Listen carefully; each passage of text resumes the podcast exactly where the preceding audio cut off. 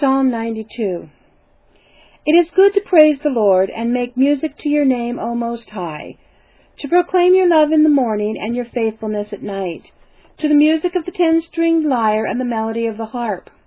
For you make me glad by your deeds, O Lord. I sing for joy at the works of your hands. How great are your works, O Lord, how profound your thoughts. The senseless man does not know, fools do not understand, that though the wicked spring up like grass, and all evildoers flourish, they will be destroyed forever. But you, O Lord, are exalted forever.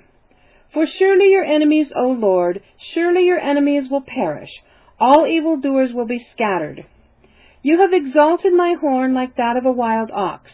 Fine oils have been poured upon me. My eyes have seen the defeat of my adversaries. My ears have heard the rout of my wicked foes. The righteous will flourish like a palm tree. They will grow like a cedar of Lebanon. Planted in the house of the Lord, they will flourish in the courts of our God. They will still bear fruit in old age. They will stay fresh and green, proclaiming, The Lord is upright. He is my rock, and there is no wickedness in him.